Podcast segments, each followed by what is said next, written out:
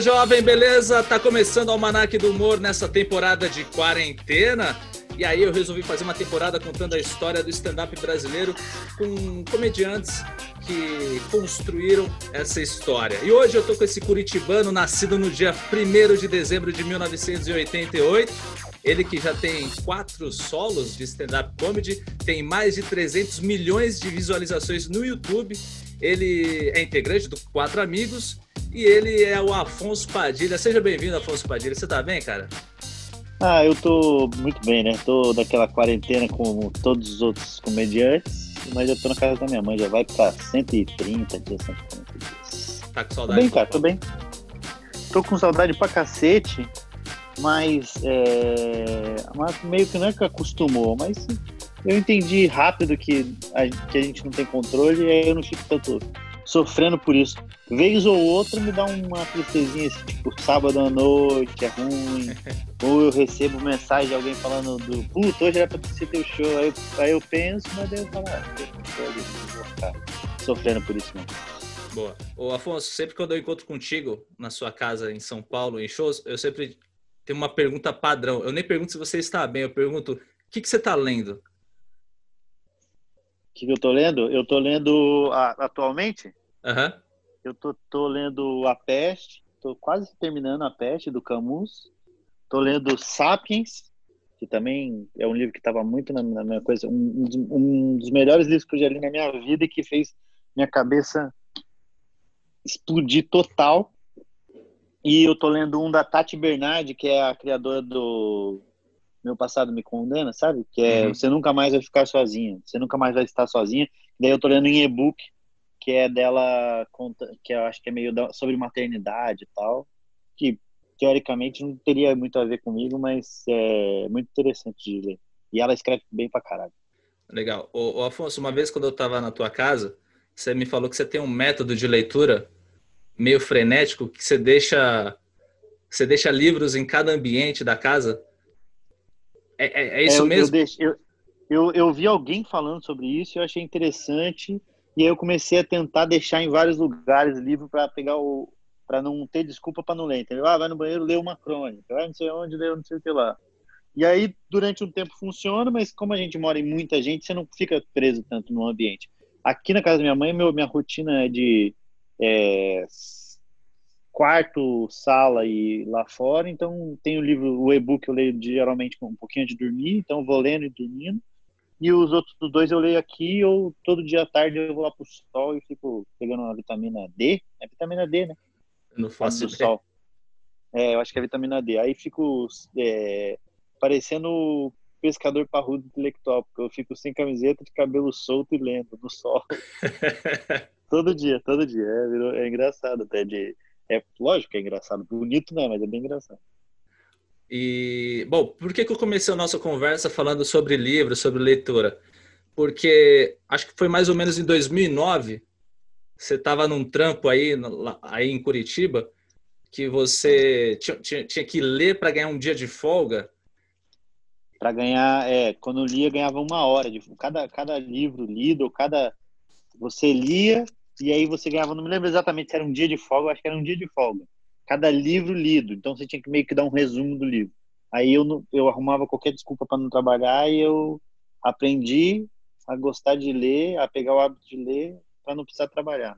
Então foi meio forçado, mas foi, foi, foi legal para cacete. Até hoje, na verdade, é, é uma, a leitura me dá, me dá um prazer, mas ainda assim eu me obrigo a ler. É, é, uma, é um misto das duas coisas. E foi nessa época aí que você conheceu, você descobriu o Veríssimo? Foi. Foi o primeiro livro que eu li. Eu li uns dois para matar serviço de autoajuda, que era, acho que é Quem Mexeu no Meu Queijo, se não me engano, e mais um outro que era do Augusto Cury. Se eu, o monge executivo. Se não me falha a memória.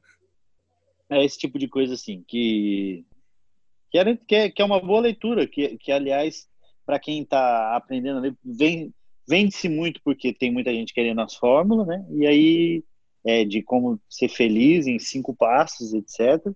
Mas é uma leitura fácil, então é, e é uma leitura, né? Você está colocando mais palavras dentro da sua cabeça e cria o hábito.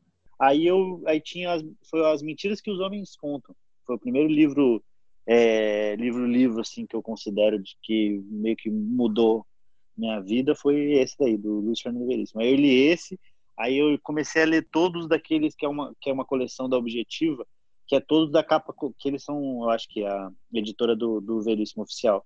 Então tem uma série, tem as mentiras que os homens conta, é, comédia da vida privada, para ler na escola, crônica, é, textos para ler na escola, crônicas para ler na escola, mesa voadora, sexo na cabeça. Então são todos livros que é uma coleção toda coloridinha.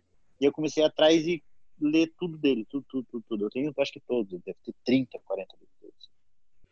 Aí veio, veio essa descoberta do Veríssimo, aí na sequência você criou gosto pela leitura e, e, e automático você criou vontade de, de escrever também. Foi meio foi eu, eu criei o gosto vendo ele e aí coincidentemente na mesma época foi quando eu vi o vídeo do Rafinha do Nana Neném que a Cuca vem pegar.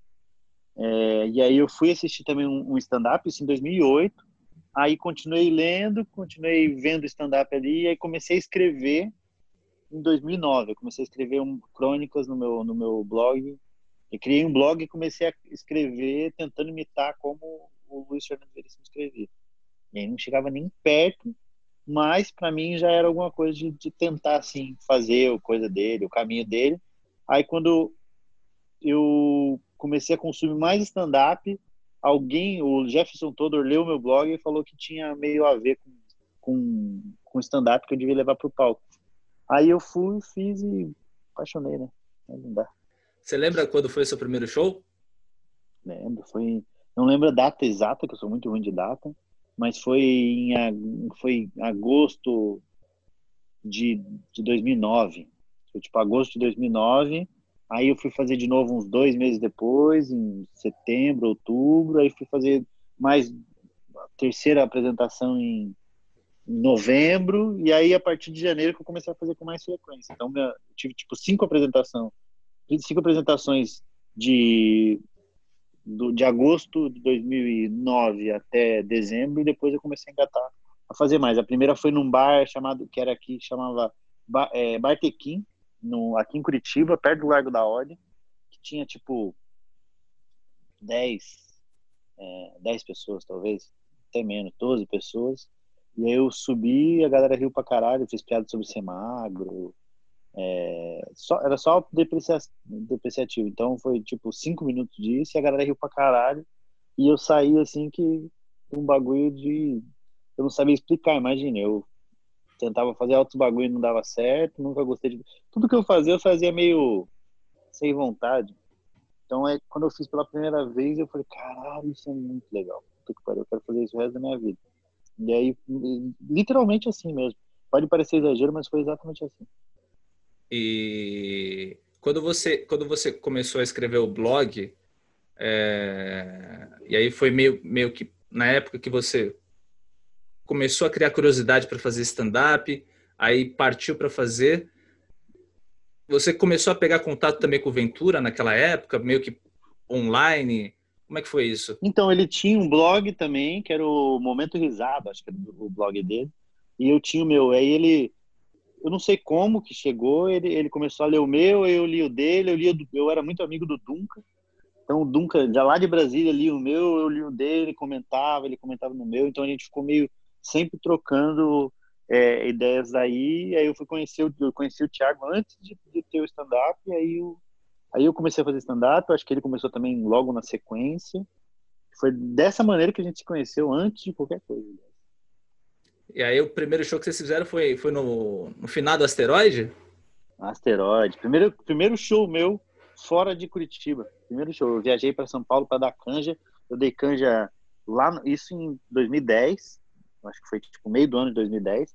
Fiz no Asteroide, foi onde eu conheci o Thiago, que era o Thiago Souza, não podia ser. Aí mandaram trocar de nome.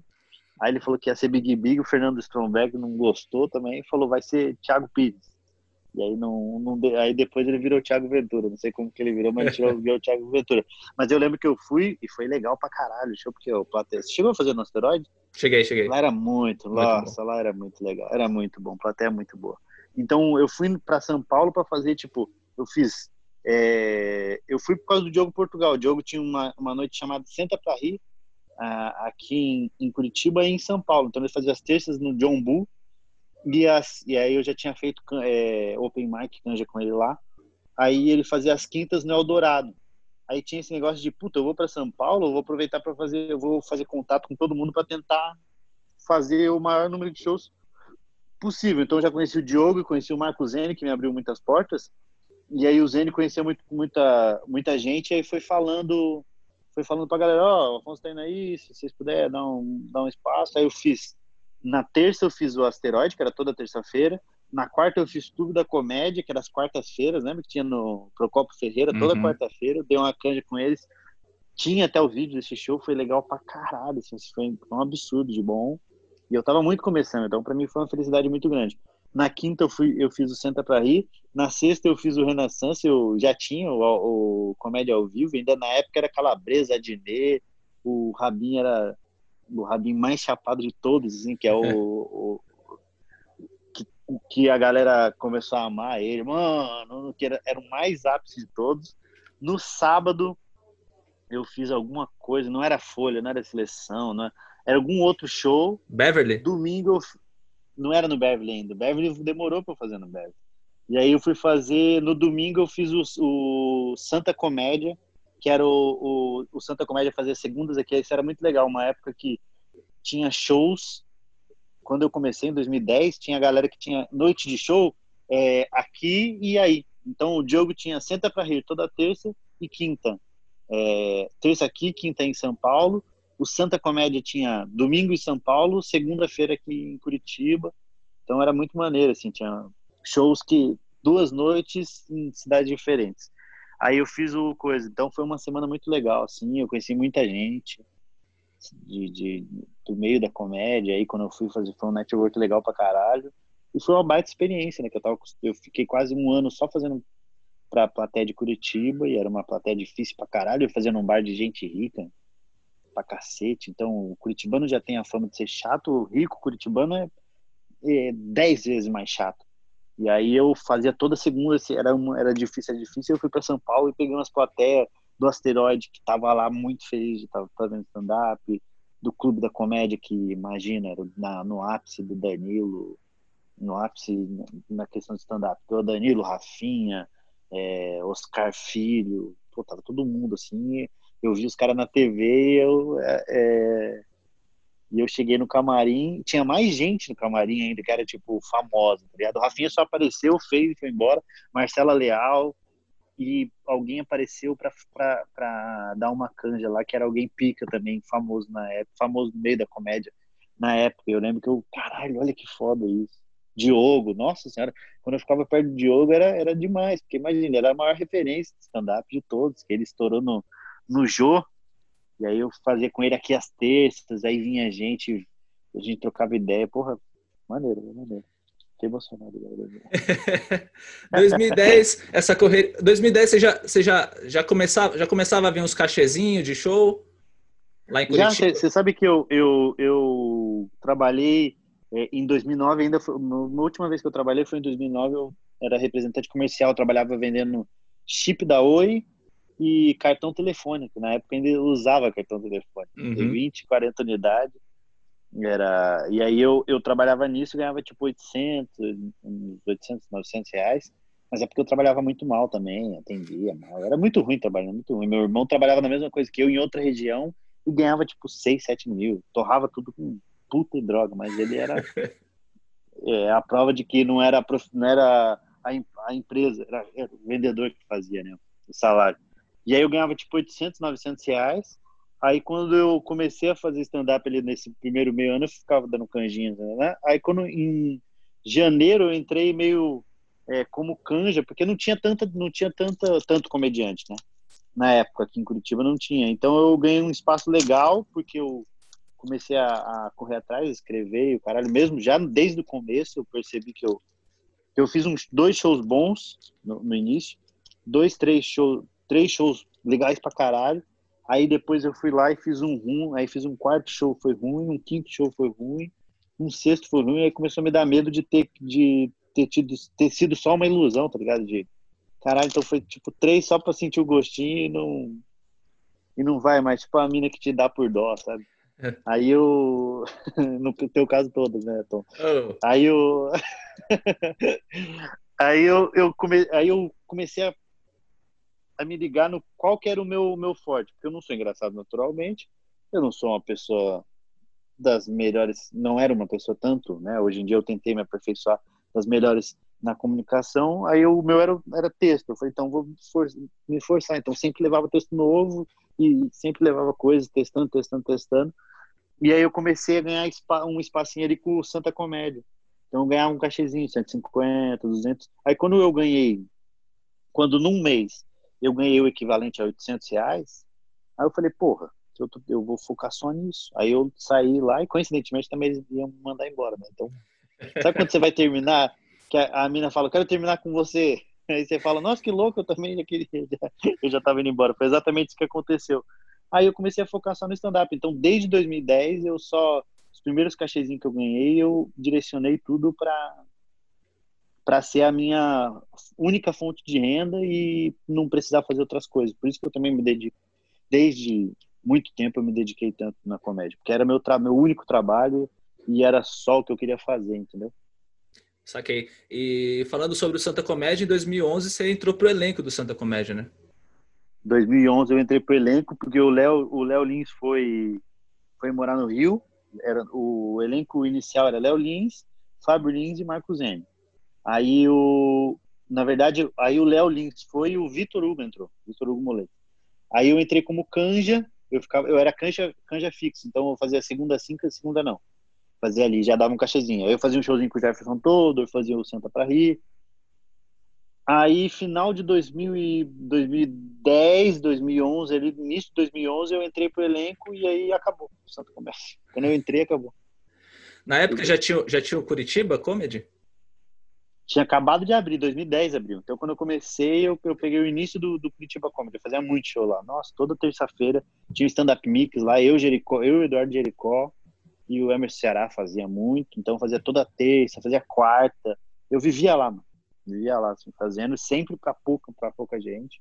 Era um lugar muito grande, mas a galera não tinha um hábito de, de stand-up, então era 350, cabia, eu ficava tipo 20 pessoas, e a gente, ó, dali. Fazer stand-up na TV é ruim, ou Padilha? Nossa senhora. Eu, eu, nunca, eu nunca fiz com frequência, né? Eu, eu, eu, eu, acho que foi em 2012 que eu fiz lá no, na Ana Hickman, que era quando todos os comediantes estavam fazendo, teve o primeiro das cores, depois teve das frutas e o caralho. Eu fui.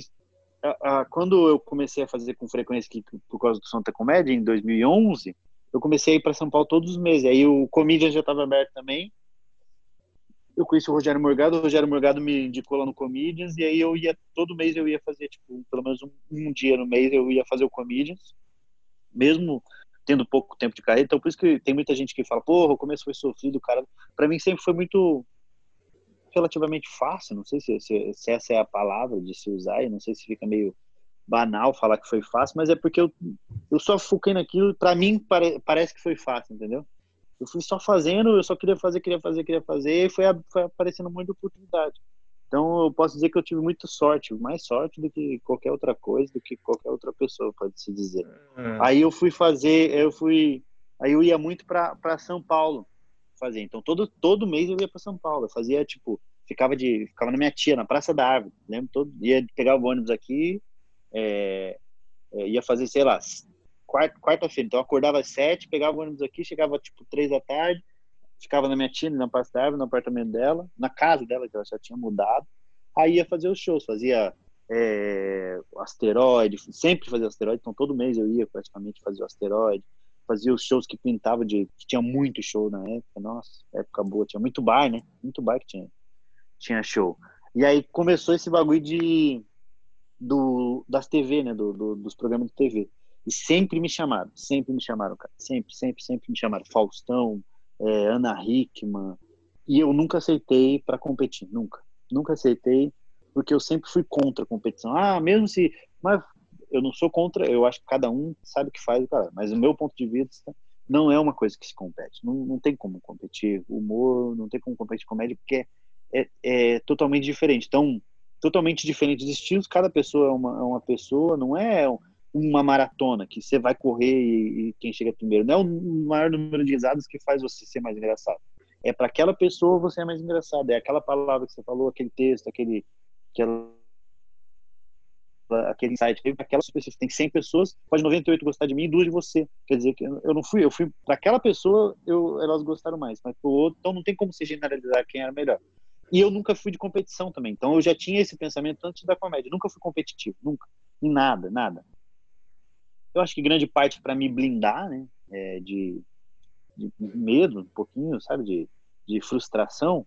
Desde moleque, eu nunca, nunca fui. Eu jogava futebol, sempre joguei futebol e, e jogava bem, de passagem. Quando eu era moleque, eu jogava muito melhor, por ter mais preparo físico e por ser criança ser mais animado. Então, até os meus 17, 18 anos, eu jogava sempre futebol, sempre joguei muito bem mas eu nunca é, vi competição naquilo. Eu só queria me divertir mesmo. Só que só ia lá e jogava. Ah, fulano perdeu, fulano ganhou. E para mim era indiferente. Então nada, nada, videogame, nada na minha vida era competitivo. Então ia, se eu entrasse numa competição, ia totalmente é, ao contrário do que eu pensava. Aí eu não, os caras me chamavam sempre, cara. Todas as vezes eu recebia muita mensagem, porque como eu estava muito no circuito eu, eu tinha uns piadas mais populares de pobre, etc. Desde, desde novo, desde o início da carreira eu, eu falo desse tema, me fala, era autodepreciativo e sempre brinquei com a minha mãe, então isso aproximava as pessoas para a TV ia, funcionaria muito bem. Só que eu sempre neguei, mano, sempre neguei. Eu participei uma vez do bagulho do time preto lá, que foi do, do da Ana Hickman, mas também eu, eu foi combinado antes que eu para mim era diferente a competição e tal. Os caras, não, não, só vai lá para se divertir. Eu fui, me diverti, foi legal pra caralho. E depois, é, isso pouco tempo depois, eu fui como jurado, cara. Eu nunca participei do programa, nunca competi. Era, eu, eu fui ser jurado de comediantes que eram mais velhos do que eu. não fazia nem sentido. Não sei nem por que, eu fui como jurado, não sei nem por que os caras me chamaram. Aí eu, aí eu fui pela, pelo cachezinho para comer, comer. E aí, na internet, eu queria achar isso aí. Mas eu falei, tipo, uns bagulho meio isso, que eu não tem nada a ver com competição, eu fui lá e preguei, tá ligado? e outra coisa, é, pintou convite para você escrever para TV? Um milhão também, porque era a época que começou os talk shows, né? Uhum. Danilo, do Rafinha teve, aí tinha programa, outros programas, CQC fui convidado, é, cara, muito programa de TV me chama, muito programa TV. Já, tinha gente falando, você podia fazer um bagulho da, da Globo, de roteirista, não sei o que lá. E, porque, como eu tava fazendo sempre stand-up, a gente conhecia uma pessoa ou outra que dava indicação. Só que todas as coisas que, que ia, que ia para escrever, eu ia tomar muito tempo de stand-up. Ia, tomar, ia ter que ficar de segunda a sexta no lugar, ia ter que é, diminuir o número de shows, eu via que ainda eu não tinha experiência para escrever em dois lugares ao mesmo tempo, então eu perderia o foco da, do, do stand-up. E para mim sempre foi prioridade. Então eu abri a mão. E era umas grana boas, assim, tipo 5, 6 mil, assim, que os caras pagavam por mês. 5, 6 mil em 2012, 2013, que é dinheiro, né? Uhum. Hoje em dia já é dinheiro. Na época era, tipo, equivalente a 10, 12. E aí eu sempre, sempre bati o pé e falava que não, porque eu já ganhava ali uns, uns 2 mil por mês, 2 mil e pouquinho que era o suficiente para pagar as contas de casa junto com a minha mãe e sempre fui meio pão duro, então eu ganhava 2.500, 250, 400 reais eu, eu guardava na previdência privada, fazia, fazia um poupancinha. E aí para mim era o suficiente, então eu falava, pô, eu não preciso desse todo dinheiro, só preciso fazer alguma coisa que eu gosto, eu já trabalhei em escritório, já trabalhei em coisa fechada. E eu sei que eu não gosto de fazer isso, eu quero ter a minha liberdade, eu quero poder escolher o que eu quero fazer ou não, e mais uma vez também foi um pouco me blindando por medo de. Também foi medo. Eu acho que tudo é um, é um equilíbrio das duas coisas, mas foi muito mais a comédia e um pouquinho do, do medo de, ah, é, de não ser aceito, sabe? Passei por tantos, tantas coisas, então eu tinha um pouquinho de medo de. Eu não sei escrever, até hoje eu acho que eu não sei escrever é, em conjunto com pessoas, eu não sei. Eu só escrevo, eu só continuo escrevendo e fazendo negócio, mas, por exemplo, se eu sentar com quatro comediantes, vamos pensar tal coisa. Eu fico muito retraído porque eu, eu não sei se eu sei criar junto naquela linha de raciocínio, etc. Então foi para focar totalmente no stand-up, porque eu tinha certo na minha cabeça que era stand-up que eu queria e é o que eu quero fazer o resto da minha vida. Então era isso e um pouco de, de isso também me confortava o saber que eu, o que eu queria confortava pro lado de ah mano mas eu também não quero porque eu não quero ter essa me expor a isso e, e aí acabar me frustrando eu, eu não, tô afim aí tinha gente que falava ah mas ah, tem gente que fala né na verdade mas se você não se arriscar, você não, não, não sei o que lá da vida, não, você não palhaçada, sabe? Uma besteira, isso é coisa de coach. Não é nada, se você sabe o que você gosta de fazer, porque eu gosto de comer com o quê? Gosto de comer isso daqui. Ah, então come isso daí, mano. A vida é muito. A gente tem uma vida só. Ninguém sabe se, o que vai acontecer, se tem outra coisa. Então eu. Se vai ter, vou nascer de novo, vai nascer em outra coisa, se vai ter vida após a morte. Então, nessa vida que eu tô, eu tenho que aproveitar e me e ser feliz e me divertir com aquilo que eu sei que eu gosto de fazer. Né? E, ah, mas tem que abrir a nova experiência. Meu meu pau. Ô, Afonso, essa, essa, essa sua resposta aí sobre focar só no stand-up é bem interessante porque você e o Ventura é, mostraram pro, pro rolê da comédia que não precisa ir para a TV para ser feliz e, pra, e também para viver daquilo que você se propôs a fazer, no caso a comédia. É. É, e, e, vocês, vocês junto com, com o Di, com o Márcio, vocês fogem dessa linha. Ah, eu tenho que estar na, na televisão. O Ventura está na culpa do Cabral, mas ainda assim é TV fechada, né? Uma coisa é mais, mais, é, mais Uh, como se diz? Tem mais liberdade, né? E tem mais liberdade e não chega para todos, né? Igual a TV aberta que é popular e que está exposto toda hora, né? É uma escolha é, bem é, fora do padrão para um, um humorista, né? Porque o humorista, naturalmente, ele pensa... É, os clássicos humoristas de antigamente, pelo menos, pensavam ah, eu vou, vou fazer o show ou vou fazer o trampo na rádio e aí isso vai me levar para a TV, que vai me levar para o cinema, que aí eu vou, vou ganhar milhões ou vou ganhar bem para caramba. E vocês não, vocês meio que não, eu, eu estou muito bem aqui com o meu trabalho e não tenho essa necessidade de estar tá exposto ali na, na TV, especialmente na TV aberta, né? É, eu acho que tem um pouco de é, um momento que a gente está é, a gente estava vivendo, né? Que era tá vivendo ainda, que é o bagulho da internet ser um novo meio de comunicação, uma nova mídia. Eu não sei se se esses é, comediantes das antigas eles são nem, nem tanto das antigas eles têm muito, são muito referencial porque na época deles não tinha outra opção uhum. para chegar em tanta gente. A gente chegou em muita gente por conta da internet, então eles não tinham outra, outro meio de, de disso acontecer, entendeu? Esse negócio da internet é relativamente novo, então a gente teve escolha. Eu tenho escolha, eu escolho ficar na internet com, produzindo meu próprio material. Eles tinham o negócio de ou você vai para TV ou você vai continuar fazendo show para 20, 30 pessoas.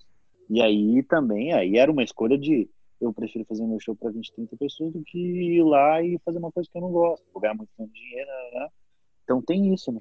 É, mas gente, na... talvez é porque pra gente se abriu uma uma uma porta nova, que eles não tinham, né? Eles não tinham essa, eu não tinha oportunidade de de poder expor o material deles em outro lugar, senão a TV e rádio, que era o que onde chegava em tanta em tanta gente. A gente tem que é a internet. É que, na verdade, a, a TV e o rádio, é, falando especificamente de, por exemplo, Chico Anísio, Golias, essa galera mais das antigas, era o que o YouTube é para você é. e para os comediantes da nossa geração. Tipo, é um meio de divulgar, de se divulgar para que as pessoas vão no show. É Eles tinham shows é e, obviamente. shows, ia pra TV, aí ficavam conhecidos e as pessoas. É do mesmo jeito. Uhum. Pessoa, eu tô indo ver o cara do YouTube, eu tô indo ver o cara que é o cara da TV, eu tô indo ver o cara do rádio. É a mesma forma de, de, de consumir, mas, com, mas, mas agora com a internet. Estou indo ver o, o cara da internet. Antigamente não tinha essa terceira opção. Sim. E em relação à produção de comédia, cara, você é um cara muito invejado pelo, pela quantidade de coisas que você produz, né? Tem é, vídeos que são verdadeiras é, epopeias de 20, 30 minutos de você refletindo sobre alguma coisa. É, e a galera fica assim, caralho, como é que o Afonso consegue fazer isso? Na verdade, você tem uma técnica que eu vejo muito do pessoal das antigas. Por exemplo, a gente está falando, tava falando do Chico Anísio agora há pouco. O Chico Anísio, toda semana, ele tinha que entregar um programa de televisão. Cara, isso é foda, né? Um programa de meia hora, uma hora. E o seu programa de televisão é o teu canal do YouTube. É. Então as pessoas, as pessoas elas, elas acham, é, é lógico que, porra, você vai, você fica horas escrevendo, você reflete, aí você dá uma volta para esparecer as ideias, e aí vem outras coisas, e depois você compõe tudo aquilo. Só que a diferença, por exemplo, é que quando você produz a tua piada, você tem algumas opções para você testar aquilo. Tipo, dois ou três shows até você, ah, tô confiante, vamos gravar. Os caras das antigas não, os caras das antigas eles escreviam o programa e eram gravando. Era e no isso. dia seguinte era a crítica da, do jornal falando bem ou falando mal. Cara, isso é foda, é, não, é muito mais difícil, tá maluco, se compara. É... Ah, eu escrevo, vou escrevendo e aí, na verdade, ia crescendo durante a semana, né? Então, lá, porte de arma, que tem meia hora, que é um material que eu gosto muito. É, eu escrevi umas piadas, fui pesquisar pra caralho, escrevi umas piadas, e aí, então, segunda, testei terça, quarta, quinta, então era. Tava fazendo show todos os dias, às vezes dois, três shows. Então ia testando e dentro daquela, daquele teste ia crescendo a um ponto de ter 30 minutos de material, e aí era uh, opcional de. É, eu, eu coloco 30 minutos, eu enxugo para 12, 13. Aí eu falava, tá, mas eu não vou usar mais isso daqui. E tem coisas que eu quero que as pessoas ouçam, então eu vou colocar esse material todo. Eu fui criando esse hábito e, e fui alimentando, mas não foi nem, nem nenhum momento, novamente, foi de competição, nada. Foi só de que eu vou escrevendo, escrevendo, escrevendo. Eu falo, por que, que eu, eu vou falar com isso aqui? Não vou deixar aqui. Então eu falava tudo que funcionava e aí vai lapidando do, da forma da comédia gravou, eu assistia. Tem piadas que eu gosto, obviamente tem piadas melhores, tem piadas que são mais engraçadas, algumas um pouco menos. É, se eu ficasse um ano trabalhando aquelas piadas, com certeza elas ficariam melhores, que a gente tem total noção disso. Quando a gente vê um outro, uma outra pessoa falando, ah, não, mas a comédia não é um de uma semana, não, tem total noção disso. A gente trabalha com isso há 10 anos, que não é muito tempo, mas já é o suficiente para você ter um ponto de vista, para você entender que quanto mais você se debruça sobre um texto, mais você lapida ele, melhor ele vai ficar. Mas é, não é o que eu, que eu que, queria para aquele material, para aquela hora, entendeu? Então é por isso que acaba é, saindo muito. Então talvez se eu fosse enxugar durante um ano de 30 minutos, ia ter 12 que ia ser, nossa senhora, mas para aquele momento eu tinha 30 minutos, que é os 30 minutos que eu vou postar. Eu fui postando, e aí tinha vídeo que tem, tem vídeo que tem 20, tem vídeo que tem 30, tem vídeo que tem 17 minutos, que é só eu falando um monte de coisa sobre a mesma coisa. Então, tá, tá, tá, vou fazendo um monte de piada. É, como é que é o teu processo de, de, de, de, escrita? O quanto que você quanto que você descarta de tudo que você escreve, por exemplo? Você escreveu porte de arma. Quanto daquele material que não foi para o ar que, que, que foi jogado fora? Cara, foi muita coisa, porque eu não, eu não sei exatamente o, o quanto, é, não dá para saber quanto, porque não cheguei a, a, a fazê-lo todo, né? Mas eu tenho um negócio que é o seguinte, eu vou escrever, ontem eu estava escrevendo, eu tô com um bagulho agora das anotações da madrugada, então é, uma, é só um exercício que eu tenho feito para escrever, para não ficar sem escrever. Piadas, né, de, de stand-up. Escrevo outras coisas, mas para não ficar sem escrever. Então eu vou falar, eu escrevi ontem sobre orgasmo. E aí eu vou lendo coisas sobre orgasmo, eu vejo um vídeo, eu penso umas coisas na minha cabeça, aí eu anoto umas coisas, aí vou andar e volto. Então, se eu pegar ali, tem tipo 30, 25, 30 piadas sobre orgasmo, tá? 20, 20, eu acho que deve ter umas 20, 25 que eu escrevi ontem. Então, e às vezes não tem piada. Se você pegar meu, meu, meu, meu bloco de notas, você vê que tem, às vezes, a piada escrita, mas às vezes tem só uma anotação. Ah, o, por, o porco tem um orgasmo de 30 minutos vocês sabiam disso. O porco uhum. tem um orgasmo de 30 minutos. Eu não pensei em nenhuma piada sobre isso. É, só que eu anotei isso. E aí eu vou escrevendo tudo que eu, que eu penso. Ah, por que, que o homem, é, depois que, que goza, não sei o que lá, e eu vou fazendo tudo isso. Então, se você pegar, tem um calhamaço de coisa. Mas tem uma piada, duas, três anotações que não são nada, são só setup. Aí mais uma piada, aí mais um, uma frase que não é uma piada. Então eu, eu escrevo muita coisa. Eu escrevo tudo, na verdade. Eu não, eu não fico me, me policiando de. Eu fico só pensando, é, vejo o vídeo de stand-up, se é um tema que vai bater com alguém, eu vejo para ver, para falar, não posso por esse caminho, esse fulano já falou sobre isso, esse fulano já falou sobre aquilo. Então eu vou me policiando para para me botar dentro da caixa que eu não esbarre nos outros. Mas tirando isso, eu vou escrevendo tudo, assim, diálogo, escrevo só uma frase, escrevo só uma informação, escrevo a piada toda, escrevo piada que é ruim, eu vou escrevendo tudo, tudo, tudo. Eu acho que é por isso que é, quando eu fazia os vídeos, eu saía tanto, porque eu, eu não, não fico só querendo escrever a melhor piada. Eu escrevo tudo é, mesmo, assim, tudo. Ah, não sei o quê. Até às vezes um, tem, vem um poema na minha cabeça sobre orgasmo. Entendeu? Aí eu escrevo também. Eu escrevo também um poema. Eu sei que eu não vou usar em nada, mas tá escrito ali. Boa. Voltando à timeline da sua carreira, 2014 você já tinha um solo chamado Quebrado Gelo, mano. Que depois. É, virou... na verdade, é isso. Virou. É, isso tem que dar certo. Ele foi divagando no primeiro nome, e depois ficou Quebrando Gelo. Aí eu gravei como Isso Tem que Dar Certo. Eu escrevi essa piada para esse show iam que na verdade eu tava eu tava para gravar aí já tava marcado tudo né? aí eu a data tava tudo marcadinho aí eu falei puta que pariu tem que dar certo esse bagulho senão eu tô fudido vou virar mendigo aí eu, eu falei caralho isso não é bom não sei quem que falou para mim ou eu se falando sozinho das tantas vezes que eu falo sozinho cheguei nessa conclusão e caralho é esse nome aí virou isso tem que dar certo então o Isso Tem Que Dar Certo era o Quebrando Gelo, Devagando, que virou Isso Tem Que Dar Certo. Foi as piadas, o compilado de piadas dos meus primeiros cinco anos de carreira. Excelente. Eu gravei final de 2015. 2015 você gravou. E tem duas curiosidades sobre essa gravação. Né? A primeira é que ela foi em Curitiba, no Curitiba Comedy, né? Curitiba sua, Comedy Club. Ah. Sua terra natal, o, o comedy que você se sente em casa. E a outra curiosidade é que o cara que fez a abertura é o de Lopes, né?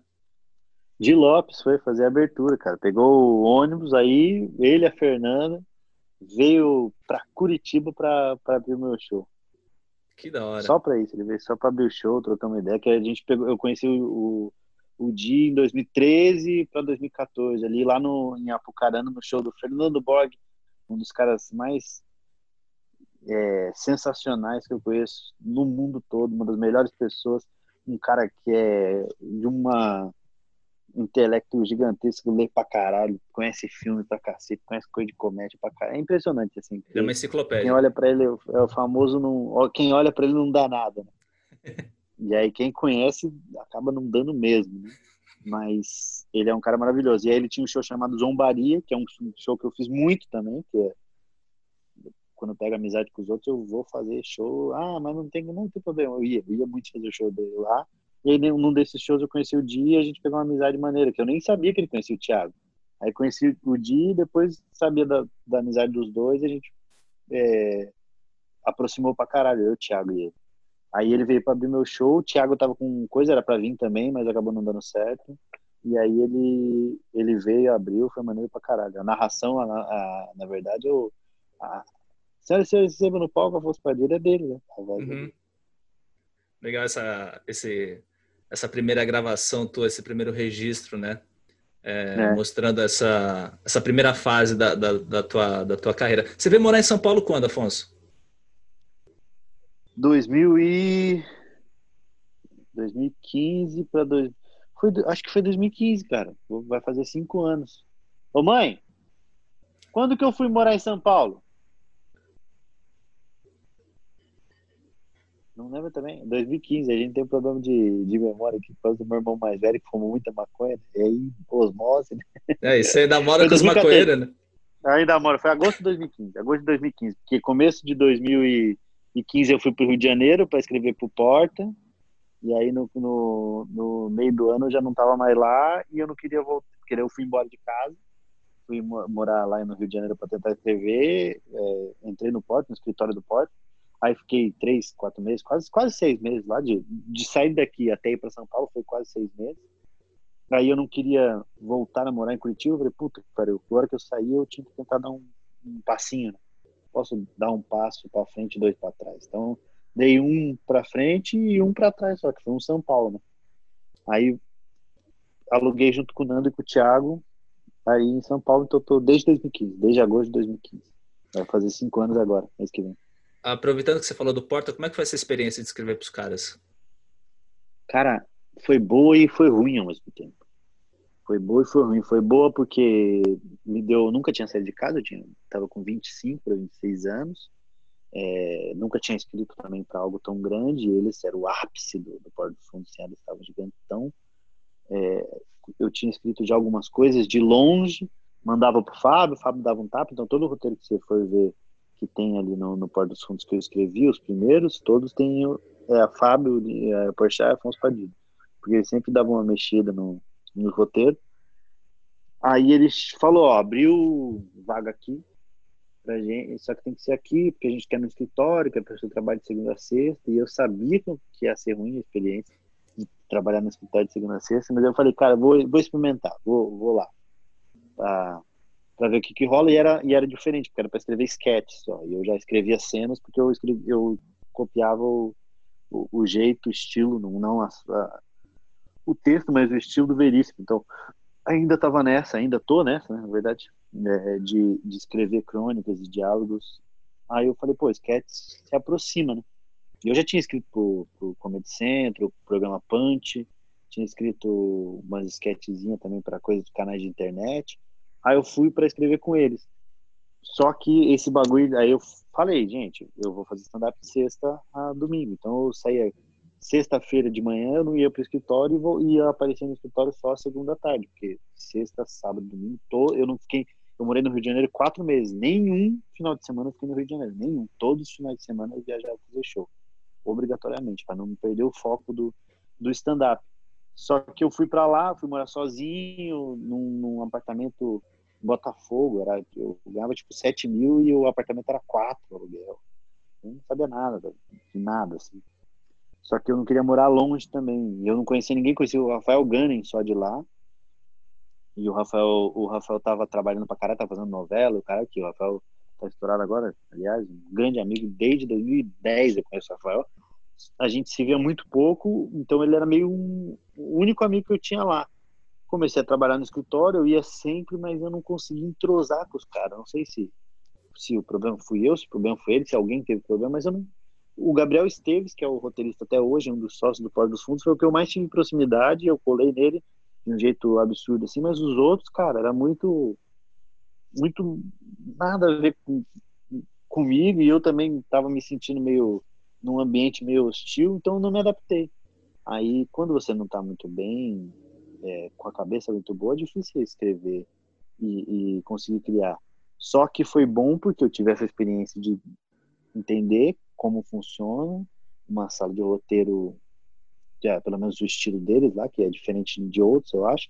Eu tinha que escrever toda semana, levar roteiro de, de sketches. Levava, levei muito roteiro de sketch, a maioria foi, foi reprovada, a maioria, assim. Eu devo ter levado, sei lá, em, em, quatro, em três meses, que eu fiquei lá, três, quatro semanas, doze eu devo ter levado uns 200 roteiros, uns 150 ou 200 roteiros. Deve ter sido aprovado uns 10, 15 no máximo. Então é uma muito baixo o, o número de aprovações. Então eu aprendi a desapegar. Eu já era, sempre fui desapegado de tudo. Não, não sou o cara que fica discutindo com a de piada, que fica não, querendo provar o ponto que aquela a minha piada é melhor, não sei o que. Não, a pessoa falou, não, é ruim. Não, então vou escrever outro. Eu, eu não gosto de ficar perdendo tempo. Assim, então isso e lá fez com que eu tive, tivesse mais ainda esse é, reforçasse esse minha esse meu meu ponto de vista. Então foi uma boa experiência. Também conheci, mesmo não tendo tanta proximidade, eu conheci gente que é relativamente era relativamente famosa pelo que fazia e faz muito bem, o Porchat, o Tabit, todos esses caras eu conheço todos eles. É, apesar deles de, de, deles não me reconhecer muito, né? Foi engraçado ter uma passagem engraçada, porque imagina, pô, eu fiquei quase quatro meses lá. E os caras me viam sempre, eu tava na sala de roteiro dos caras. Eu fui, tava na, na Comic Con, mano. Os caras, dois, três anos depois, dois anos depois, 2015, 2017, 2018. Eu tava na Comic Con a, do mesmo jeito. O cara mudou a barba, que eu tinha um pouquinho, mas olha lá, nem, nem isso não mudava tanto. Os caras me cumprimentaram como se nunca tivessem me visto na vida. Então eu achei engraçado isso. Falei, caralho, mas será que aconteceu alguma coisa, não entendi. Eu só achei engraçado só. E aí eu conheci essas pessoas, tive essa experiência de escrever, ver como que era o bagulho por dentro, como é difícil produzir sketches, porque, cara, o bagulho deles é cinematográfico, assim, é muito grande. Um roteiro de duas páginas tem quase 30 pessoas trabalhando, maquiador, luz. Então eu cheguei a ver algumas gravações e entendi a grandiosidade para fazer algo, para fazer a comédia bem feita também. Então foi uma experiência ruim pela situação que eu passei de, de não estar muito feliz, mas boa para entender e ver como tem muita gente boa e muita gente é, e é um trabalho muito sério também é, o trabalho deles lá. Então foi legal. Depois dessa experiência, 2016 você já tinha o seu primeiro solo pronto. Aí você começou a trabalhar o segundo, não está compensando ser adulto, né? Que foi lançado em 2017. Mas eu quero uhum. fazer uma, uma, pergunta, eu, tenho essa dúvida até hoje. É, do, final de 2016. Final de 2016 aconteceu aquela coisa que, que mexeu com a comédia, que foi a sua entrada no Quatro Amigos. Qual foi a tua reação quando os caras chegaram para você e falaram, Afonso, é, Campeonato Brasileiro pintou a quarta vaga na Libertadores aí para você, então tá afim? Como é, como é que foi a, como é que foi a conversa? Como é que foi a tua resposta? Como é que foi a, a, aquela situação? Foi na, lá em casa, mano. Foi na, lá em, na cozinha de casa. O, o Di, o, o, o Thiago, eu acho que o Márcio não, Márcio não tava. O Di e o Thiago. Não, o Márcio tava sim. O Di, o Thiago e o Márcio se reuniram lá. Eles tinham reunião que tinha acabado de, de, de, de acontecer do Thiago da, da saída dele. Eles tinham conversado tudo, etc. Ah, então eles foram, estavam lá em casa, já tinham acabado a reunião. Quando terminou a reunião, eles me chamaram lá na cozinha para trocar uma ideia. A gente estava trocando ideia. Falou: oh, aconteceu isso, isso, isso. E a gente queria que você, que você entrasse no Quatro Amigos. E aí eu já gostava muito de fazer show lá, ia, gostava de fazer e sempre ia assistir o show deles. Sempre ficava lá de cima assistindo. Porra, a hora que eles falaram, eu falei, nossa, com certeza, vamos, vamos muito. Não entrei, nunca é, entrei na. Muito, aconteceu alguns bafafá de no meio da comédia, de ah, Afonso tirou o Thiago, não sei o que lá. Eu não sabia de nada que estava acontecendo, mesmo o Thiago morando na mesma casa que eu, o Thiago Ventura morando na mesma casa que eu, eles não falavam sobre isso. Então eu só, só entrei. Não tirei ninguém, eu entrei meio, vamos entrar? Vamos. E aí eu entrei no grupo em janeiro, foi, isso foi em dezembro, já tinha acabado a temporada dele de dezembro. Então eu já entrei iniciando o ano de 2017. Uhum começou a nova temporada do Quatro Amigos, já começou com já entrei como novo integrante. O primeiro show do ano foi o primeiro show de apresentação e tal. Então foi, foi legal pra caralho, assim. Puta que pariu. Cara, é, são quatro temporadas que você tá junto, o grupo deu aquele salto absurdo, né? É, Nossa Senhora. O, o, o, show do grupo ajudou individualmente nos solos de vocês. É, vocês rodaram o Brasil, vocês. É... Porra, vocês viraram o popstar da comédia, cara. É uma coisa. Viramos mesmo. De, de, passar com o van, a galera batendo na van. Assim. Absurdo, assim. É... Antes de você entrar, o negócio já era frenético. Eu lembro porque eu trabalhava na produção do Quatro Amigos antes, e na época do Santo Agostinho o negócio era absurdo, assim. E aí, Mas você... era por causa do Thiago, né? Era por causa. Até 2000, até 2000 e... Foi até, do... foi 2000, até o meio... Foi 2000... meio de 2016. 2017. Não, até o meio de 2016 era mais por causa do Thiago. Mas aí quando eles começaram a lançar as filas, porque a fila veio antes, antes de, de você entrar, né? Veio, veio, eu entrei, eu entrei na, na 19. Aí quando veio as filas, a galera começou a conhecer os outros, falou, opa, esses caras são bons, hein? Eu, eu já tive Sim. problema na, na, na, na, bilheteria do Santo Agostinho da galera do Thiago não ir. E a galera, sabe quando a pessoa tá animada para alguma coisa, aí vê, aí vê o cartaz lá. Hoje o comediante Thiago Ventura não estará. Mas eu via na cara das pessoas que então, elas broxavam. Por isso que eu, eu, falo, no primeiro ano que eu tava ainda, quando o Quatro Amigos, eu, o Quatro Amigos deu a virada de chave maior, foi metade de 2017, que começou a, uh, a crescer muito. Uhum. Foi, acontecia isso porque eu lembro que quando o Thiago não tava, era sempre um cara, era um escarcel, assim, a gente ficava com medo de quem vai antes para avisar. Então, até 2000, final de 2017, praticamente, as pessoas iam pra, só por causa do Thiago. Uhum. Então foi 2000, finalzinho de 2017, 2018 e 2019 que as pessoas, 2018 e 2019 com toda certeza, que as pessoas iam pelo Quatro Amigos, pela fila de piadas, pelo show. É, 2000 e pelo menos o ano que eu tive, 2017 foi praticamente a galera ia por causa do Thiago. E essa parada de produzir fila assim, do show. Desculpa, a conversa travou aqui na hora que você estava falando. Mas era o, o, ápice, o ápice do o ápice do, do show era o, a entrada do Thiago no palco. Uhum. Então quando não tinha ele, viado era você sabe, né? Trabalhando na produção. Eu sei, eu sei. Eu tinha, eu tinha que dar uma desculpa, cara. Eu tinha que falar assim, ó. Imagina que você vai no jogo do Barcelona. Hoje não tá o é. Messi. Mas tem o Neymar, tem o Soares e tem o Xavi. Puta, que é muito bom também. Que é muito bom também. quer saber, né? Ah, eu quero o Messi. Porra, não vai ter o Messi. E, pra ver e, o Messi, não pra ver o Neymar. E ia no lugar dele os cara, uns caras pica também. Ia, tipo, é, Albani, ia Murilo Couto.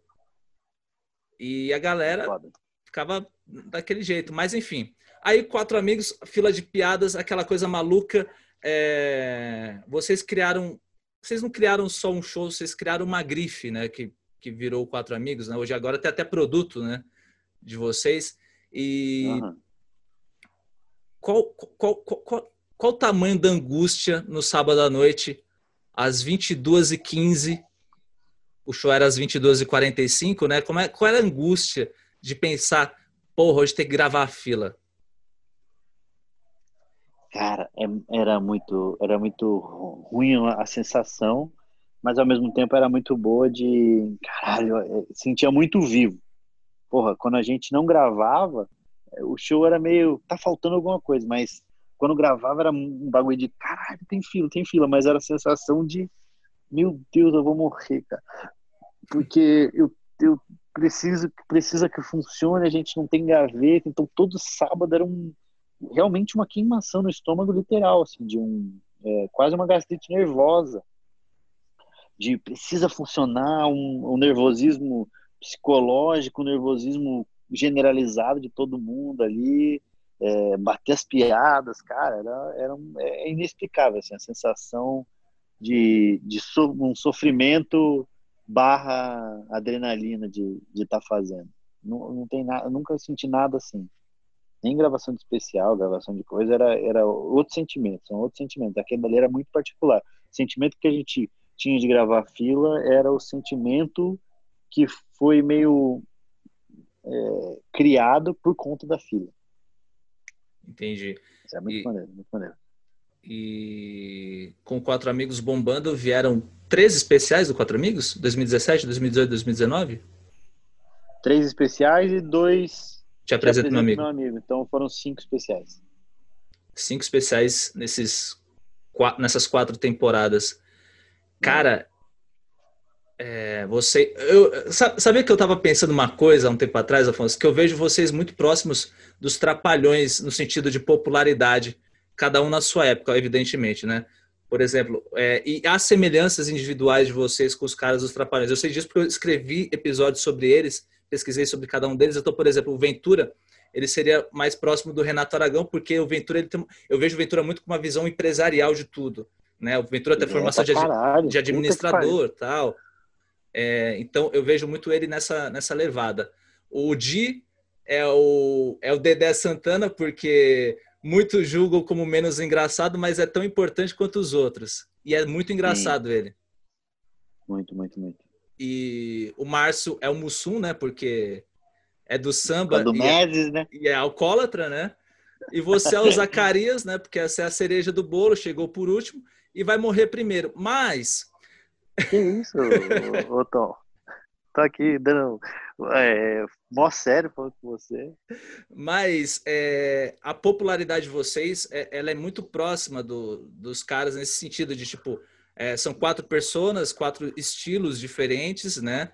É, que alcançaram níveis de, de, de, de popularidade absurda. O teu canal tem tem quantas pessoas? Tem mais de 2 milhões de, de, de seguidores. É, 2 milhões e pouco, 2 milhões e pouco.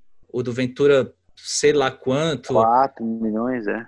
é. E a produção de vocês também é muito forte. Vocês não podem não fazer cinema, mas vocês estão produzindo constantemente. É, para o canal de vocês, para o próprio canal do, do, do, do Quatro Amigos. É, e aí, como é, que, como, é, como é que vocês mantêm essa chama do grupo? Cara, mas eu, eu acho que mantém porque mantém a chama da comédia, né? Não, porque tudo, mesmo cresce, a fila de piadas é o quê? Stand-up em fila. A banca de piadas é stand-up sentado. Uh, porque no final, o especial de comédia, um especial com uma produção um pouco melhor, mas é stand-up. Então, mantém acesa por causa da comédia. A comédia continua sendo pra gente a mesma coisa de fazer um bar e fazer num teatro lotado. É, o dinheiro que entra, a produção, vai mudar coisas externas, mas o, a maneira de falar, a prática individual, vai ser igual. Então, enquanto a gente amar o stand-up, a gente sabe que ama ali, principalmente é, ali do grupo pelo convívio, é, quanto a gente amar isso daí, vai ser, mantém acesa assim.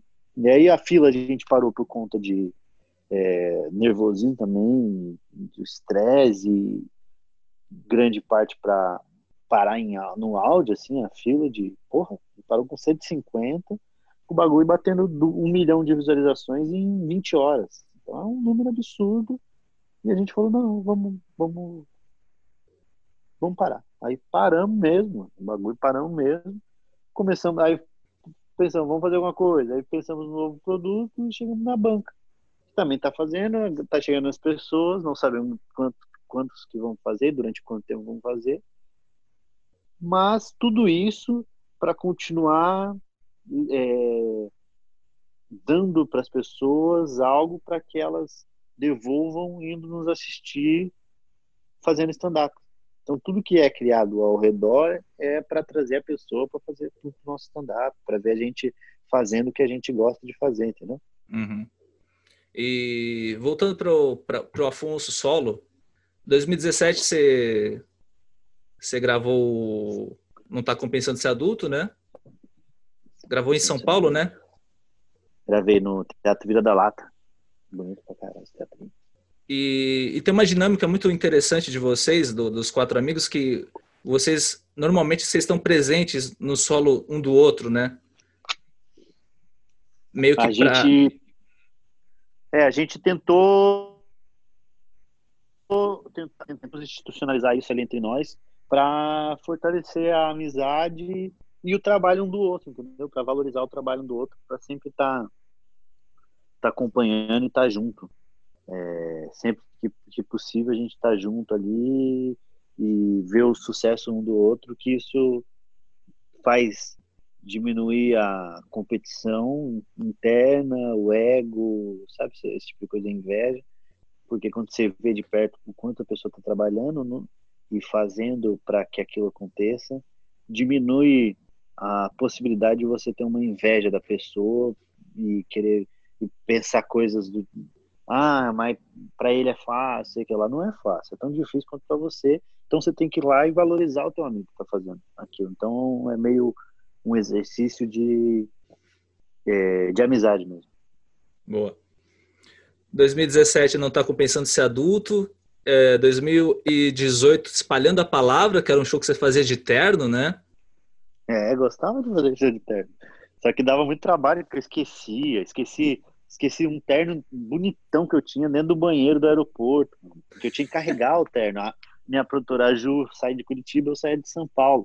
Aí fui fazer, fui mijar, levei o terno junto, pendurei do bagulho do lado, fui pro bagulho de, de manhã, provavelmente, com sono, fui pro pra sala de embarque, fiquei esperando, entrei no avião, quando entrei no avião, falei, pô, esqueci o terno esqueci terno, cara. Então esqueci a terno, é, sapato, esqueci sapato, uma pá de vezes esqueci sapato, não fazer de terno e all-star, é, esqueci gravata, mas gravata era de menos. Né? Então, conforme o show foi foi sendo feito, até é engraçado. Se pegar as fotos dos últimos dois meses, que eu gravei no meio do ano é, o show, só que eu fazia até o final do ano. lancei em dezembro. Eu gravei em julho, mas lancei em, em dezembro. Conforme foi passando o ano, de agosto para frente, eu já estava fazendo de paletó, calça, tênis e camisa, tipo essa camiseta. Então já estava um esporte, quase um esporte fino, assim, uma mistura, meio um, cara despojadão, mas nem era, era só porque eu realmente falava, não, não quero levar camisa, não quero levar o sapato, vou levar o terno só, para parecer que eu tô fazendo terno, porque eu tinha umas piadas sobre o terno, mesmo usando, mudando muito o material de cada show. Eu, eu, gostava, eu gostava muito daquele, daquele seu solo, cara. A tua, a, a tua reflexão sobre, sobre pirâmide e as tuas conexões naquele material foram, foram bem interessantes, cara. Acho que. Eu gostei, eu fiquei feliz de fazer ele. Foi, um, foi uma evolução legal. Foi, foi bem, bem legal. Se, se alguém puder acompanhar o, o teu material em sequência e ver a, o, o, o, espalhando a palavra, percebe essa, essa, essa clara evolução. E aí, por último, Alma de Pobre, né? Alma de Pobre, gravado ano passado, né? Era para ser BH, mas foi São Paulo, né? Por questões contratuais, né? Questões é, de contrato com com a ganância, né? Na verdade, foi, foi uma questão é, de um novo passo para se dar e uma nova porta que pode se abrir, entendeu? Para outros comediantes. E a gente foi convidado, teve um cara que veio para São Paulo. Na verdade, antes disso, eu gravei o Comediante pelo Mundo, né? que foi um especial de meia hora que gravou eu, o Thiago e a Mel. Lembra desse? Tem no, coisa? A gente gravou um especial, então eu tenho quatro especiais e meio, se é que dá para chamar de especial. Tem um pocket de, de 27 minutos, 28 minutos que está na Netflix, que chama o Espermatozoide Mais Esperto. Então eu escrevi esse material para isso, fui testando, testando, escrevi só para esse, porque não posso, pode estar em mais nenhum outro lugar esse material. Né? Eu escrevi, então a gente fez isso daí, foi muito legal a experiência. E em 2019, no passado, o cara veio para cá, o Fidel, e falou que falou começou a ver um monte de show por aí, foi ver o, foi ver o meu, foi ver o do Thiago, foi ver uma galera, ele viu muito, foi no Clube do Minhoca, foi no Neito. Aí chegou até nós, eu e o Thiago. E o Maurício, eu, o Thiago e o Maurício, para gravarmos o especial. Aí eu, o Maurício gravou dia 20 de setembro, de novembro, eu gravei dia 27 de novembro e o Thiago gravou dia 23 de dezembro ano passado. Eu gravei o Alma de Pobre, era para eu gravar no, em BH, só que como apareceu isso no meio do caminho, eu falei, cara, eu vou, vou optar por isso porque eu já tenho três especiais no YouTube, a Netflix é uma plataforma maneira, é pro mundo todo. É, se a gente for bem, tiver um, uma boa aceitação, pode ser que abra é, novas portas, abra uma porta nova para outros comediantes, vai chegar em pessoas que não está na minha bolha. Lógico que a maioria que vai assistir é as pessoas que estão na minha bolha, que estão é, que vão ser indicadas pelo Thiago e por outros vão chegar por outros meios, mas vai chegar em pessoas que nunca viu meu trabalho, nunca viu o, o talvez nunca tenha visto stand-up comedy. E aí esses pontos me levaram, junto com o Thiago, a gente conversou e levaram a gente a aceitar esse, isso daí, porque a gente aceitou junto. Se ele aceitasse, eu aceitava. Se ele negasse, eu negava. Ele aceitou, aceitei, gravei dia 27. Tivemos ali alguns problemas com, com a minha língua ser maior do que devia. que tem um negócio também que quando você tem uma, uma liberdade, grandes poderes e grandes responsabilidades. Quando você tem uma liberdade muito grande, como eu nunca trabalhei só no Porto dos Fundos, o resto, toda a minha carreira eu trabalhei para mim. Eu escrevi peças, né? escrevi a até que o casamento não separe, do Marco Zene fez durante um tempo. Escrevi o. Esqueci o nome da, da peça da Kéfera com a Bruna, Luiz. É, é... Como é que eu tenho anotado? Peraí, peraí. Peraí. Escrevi essa peça com ela. Deixa eu te contar. Deixa eu te contar. E escrevi, escrevi mais uma que é Eu Te Odeio Meu Amor, que o Rafael Gani chegou a fazer uma montagem pequena. E, então, basicamente, eu trabalhei toda a minha vida para mim toda a minha vida, minha, toda a minha carreira de comédia, meu, meu, meu curto tempo de 10 anos de comédia, para mim só. Então nunca devi satisfação para ninguém.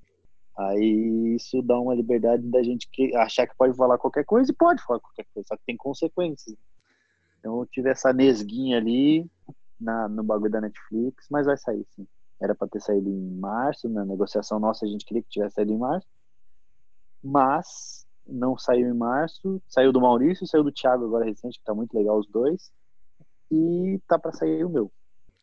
É uma coisa interessante que aconteceu no seu especial e também no do Thiago, eu tava nas duas gravações, é que vocês são dois caras muito queridos, não só pelo público, mas pelos comediantes também. Então, é, nas duas gravações, havia uma galera, uma comunidade de, comedi de comediante presente para, porra, dar um oi e falar, Afonso, rebenta lá, tipo, tá junto ali, porque, obviamente, todo mundo gosta de comédia, todo mundo queria presenciar aquele momento, mas todo mundo também gosta de vocês no sentido, porra, vamos lá tá, dar uma força para os caras. Óbvio que os caras não precisam de uma força, porque eles já estão ricos, mas é, vamos vamos estar tá lá é, para viver esse momento. Presenciar esse momento é, para comédia. É, ter essa Legal. experiência. Não, eu fiquei muito feliz. Eu fiquei muito feliz porque teve duas sessões, eu gravei numa quarta-feira, então na primeira sessão tinha uma pá de comediante lá que foi assistir, na segunda mais outra pá. Então foi um, uma parte na primeira, uma parte na segunda, e nos, nas duas sessões foi lá a gente depois no camarim cumprimentar, trocar ideia, depois na segunda foi, a gente foi comer, você foi também, né? Foi, foi. A gente foi comer, depois tinha uma mesa gigantona com um monte de comediantes.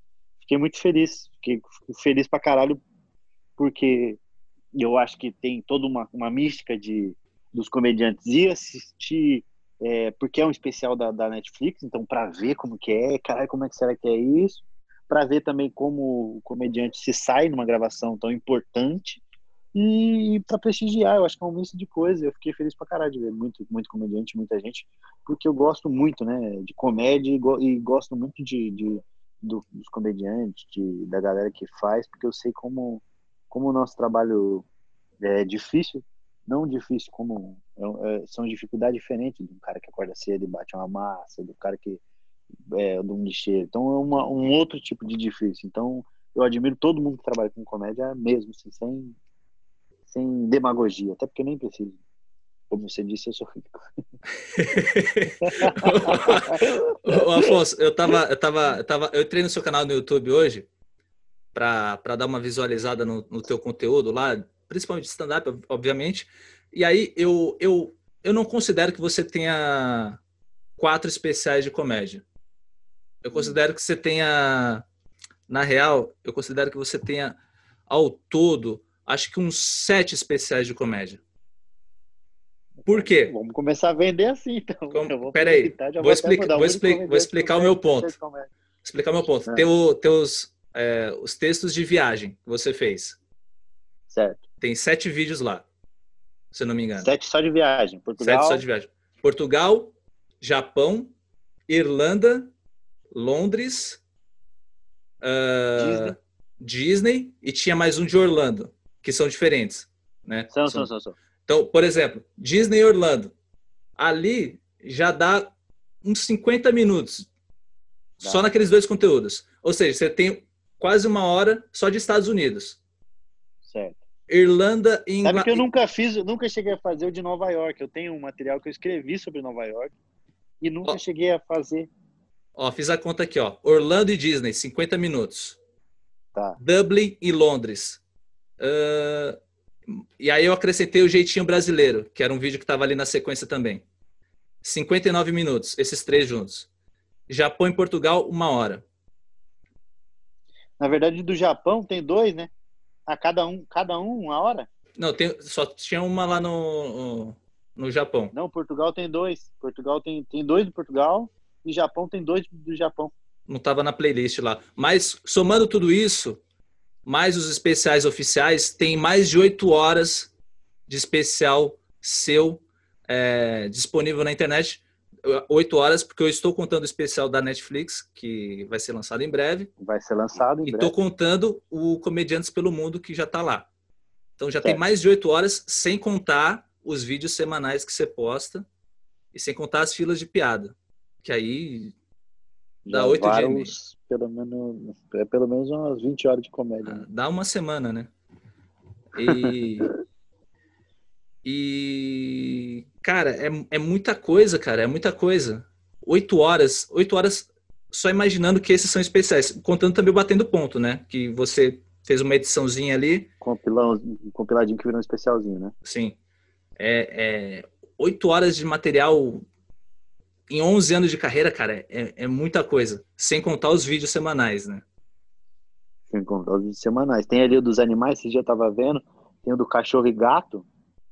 Só de cachorro. Tem um cachorro, gato e bichos que eu fiz interação com a plateia, que eu escrevi piadas e fui, fui fazendo interação, que é cachorro, gato e bichos exóticos, dá uma hora e vinte de material. Aí, ó. Só esse daí de bichos, eu, tinha, eu podia ter feito um especial de animais.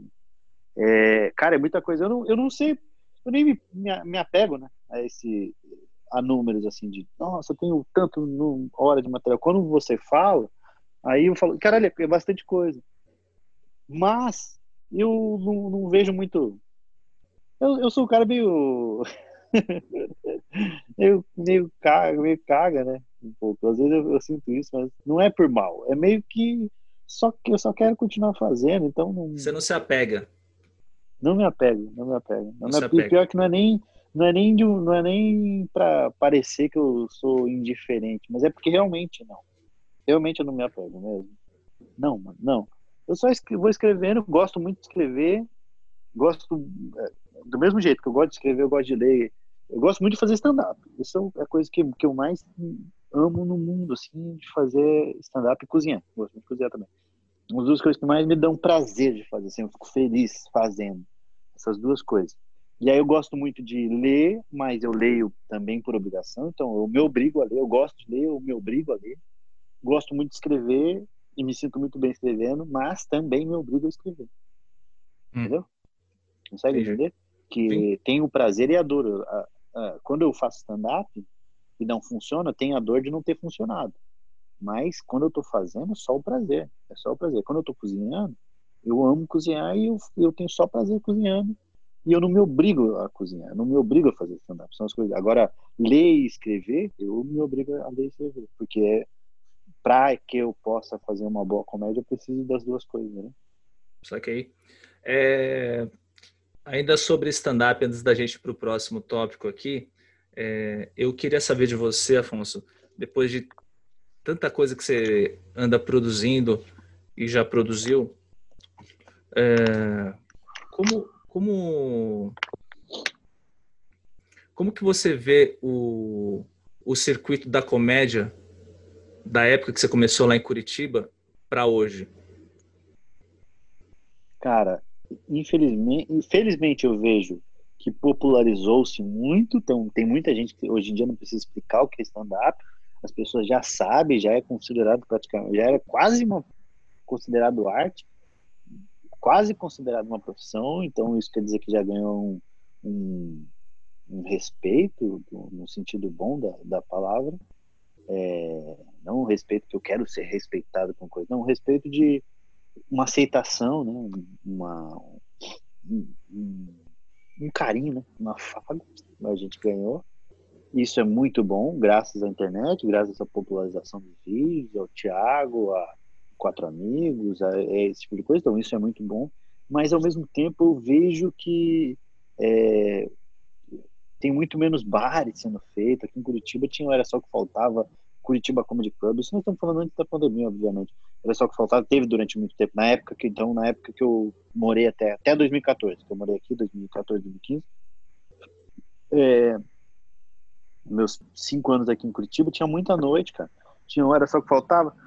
Santa Comédia, Curitiba Comedy, vez ou outra tinha, tinha uns bares que o Rodolfo Pereira e o Pedro Lemos fazia, tinha show em Campo Largo, então tinha muito show aqui em São Paulo, é, igualmente vários shows em bares acontecendo pra caralho, muita gente no Beverly Hills, o Comédia ao Vivo, Comedians, bares pelo, pelo, pelo na Zona Leste, o Guto, etc. Vários, vários outros shows.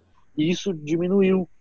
E isso é péssimo pro mercado, porque a gente, bem que era mais, era mais modinha na época, mas é, a importância de ter vários bares acontecendo, ter várias noites é, fundamental para que a coisa continue virando. Então tem o ônus de ter chegado de mais gente e personalidades ter sido conhecidas a ponto das pessoas irem sair de casa para assistir aquela tipo de pessoa, aquele, aquele comediante, aquela coisa, mas ao mesmo tempo diminuiu o número de shows em bares e os shows menores que são muito importantes para a comédia. É, eu acho que os shows em bares eles diminuíram por causa dessa transição do bar para o teatro, né? Porque ah. você, os, os grandes que, que, vendem ingressos, os vendedores de ingressos foram para o teatro fazer seus solos, ou no caso, quatro amigos, o solo e o, e o grupo, né? E aí, ah. é, aí a gente volta naquela, naquela questão, né, de da galera querer ver o cara da internet no, no perto da casa dela.